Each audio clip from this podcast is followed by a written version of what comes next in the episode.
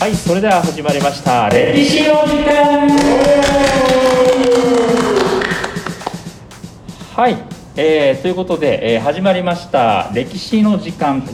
え三回目番ですねあ、そうですね。はいえーこの番組は、えー現役の高校の教員であるうー我々2名が、えー歴史について、えー皆さんと一緒に軽くゆるくざっくりと、えー学んでいくという、えー番組でございます、はいえーパーソナリティは私日本史担当の柳井とはい私は主にあ世界史を担当してます田中ですどう ぞよろしくよろしくお願いしよろしくお願いしまますちょっとなんか声の感じがねいつもよりダンディーな感じだったんですけどどうされたんですかはいあのですねあのラジオっていうのを初めてやってみてちょっと自分の声が聞き取りにくかったっていうかですねなんかそういう問題に直面したので、うんうんちょっとこう努力し てますということでねまああの、うんふざけているわけでは ないと決しうて、んあ努力してますなるほどね。じゃあその努力のねうん結晶として今日ねいい番組ができればと思いますのはいではいはいよろしくお願いいたします。えーそれではえっ、と本日のおテーマに行きたいと思います。はいえっ、と本日のテーマは。えー信長秀吉の後を引き継ぎ江戸幕府260年の天下太平の礎を築いた男と徳川家初代将軍徳川家康出ました出揃いましたねそうですね、もう天下の三傑、やっぱりそういうふうなね、あのまあ、定番のね、えーくくりでいこうかなと思いまして、はいはいねえー本日のテーマは徳川家康でございます。はいまあ、ちょっとね、家康って言ったら、その信長秀吉に比べると、うんまあ、やや地味かなとは思うんですよね。うんうんそのまあ、人気があまり高くないわけですよ正直、うん例ええばそのねあの「ホトトギス三部作」とかはいはいはいご存知ですかはいはいはいわかりますねあのうん殺してしまえと、あそうそう信長だったらね、信長ながらねなんか殺しねてしまえ、あれはやっぱうよくできてますよね、んなんかそれぞれに言い得てる感じがしてねそうそうやっぱり残忍な感じ、ねうんうん直情的な信長の性格ってるし、うんうん秀吉だったら秀吉はえーっと何でしたっけ泣か泣かせてみようそうそう、んね、中野なら泣かせてみようほととぎしで、ホトトギスはいはいまあ、要はその知略によって知恵使ってね、うんうん相手をこうねうまく、ね、物事をこなしていく、まあ、そう秀でし吉たねのそういう賢さみたいなのをね、はい示してるわけですけどもそして若い頃苦労してましたね秀吉は本当に、うんそうですねうんまあ、やっぱりそういうふうな苦労人という意味ではそうまあ、今日のね家康も苦労人ではあると思うんですけど、うんじゃあ家康の「ホトトギス」作品といえば、はい、泣くまで待とううん、中野なら泣くまで待とうホトトギスとちょっと地味ですねうん、地味だしね、うん何もせんのかい松んかい何もせんの、のかいと、えーまあ石の上にも3年みたいな、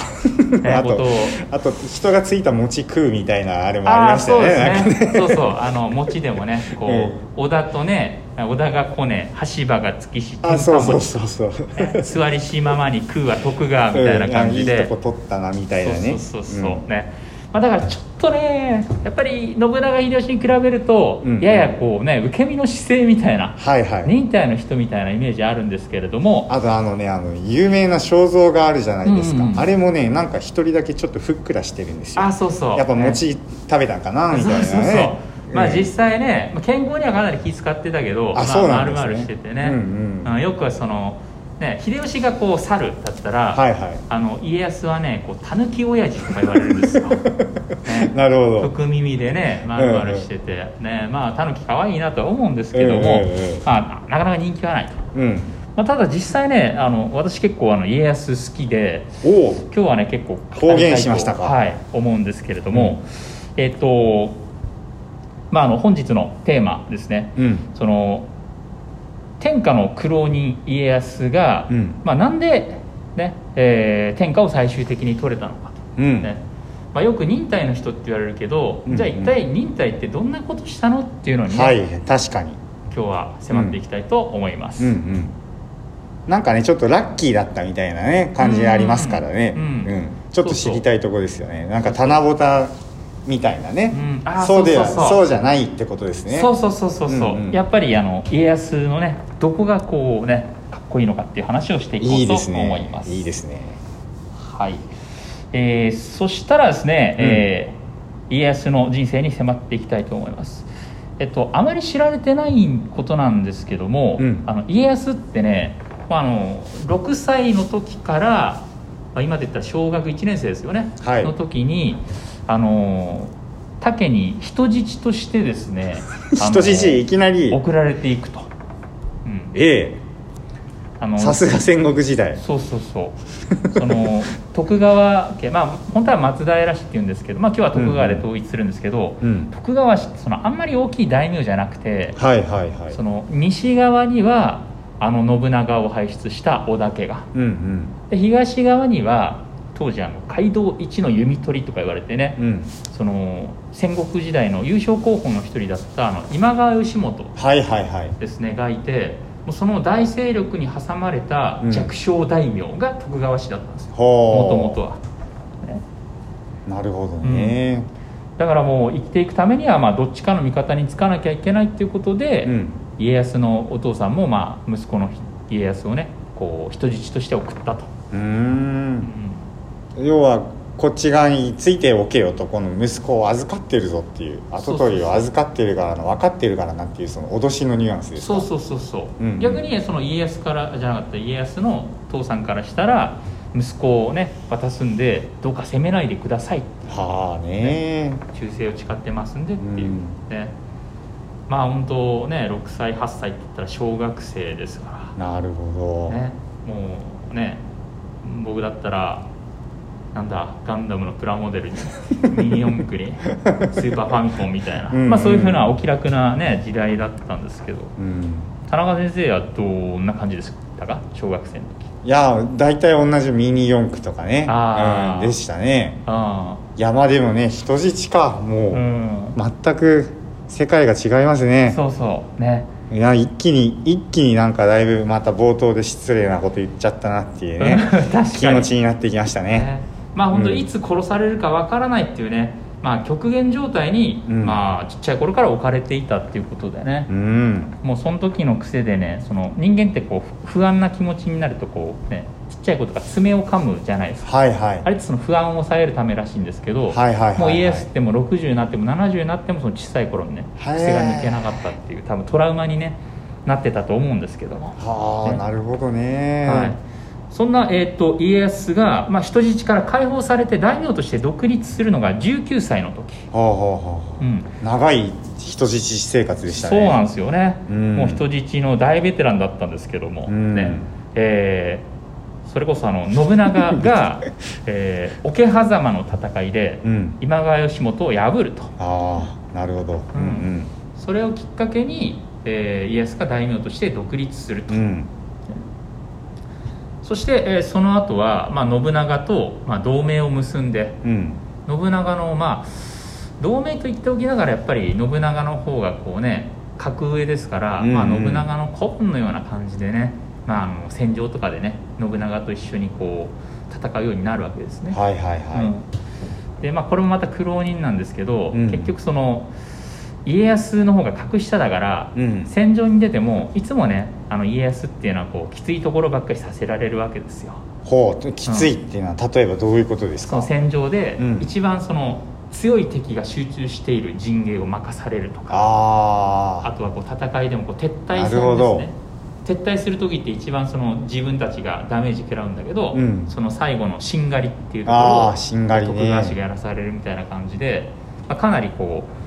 同盟とは言いながら、うんきつい境遇だったわけですようんうんで家康の家臣たちも、ね「殿はなんで信長殿に何も言わないんだ」と。ああいつもうちはねあの冷や飯ばっかり食わさ食わされてっていうふうに言うんですけども、うんね、ただ家康としては、ね、今はあー信長殿とのえ同盟を守ることが徳川氏のね生きる道であるっつって、まあ、うーん認定するわけですよ、ね、今は耐えるべきだと、なるほどうん、そんな、えー、と家康の、まあ、絶対絶命の最大のピンチが、えー31歳の時に訪れると。うんうん、ねえー武田信玄と戦った三方ヶ原の戦いと、あああのしあの竹だあうん、そうそうそうあこれねもう先に結論言っちゃうと、うんもう死にかけるんですよいはいはい家康っていうのは、ね傷ついちゃってもう自分もボロボロにそうそうそうそうそうそうそううん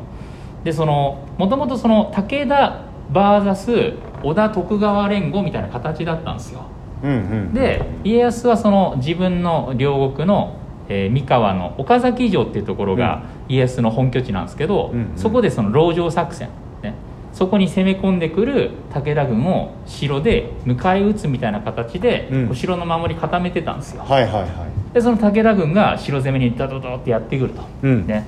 でいつ来るかともう相手はもう戦国最強の騎馬軍ですから、うん緊張してるわけですよ、うんうそんな中、えー家康のもとに伝令が駆け込んでくるわけですよ、うん伝令っつって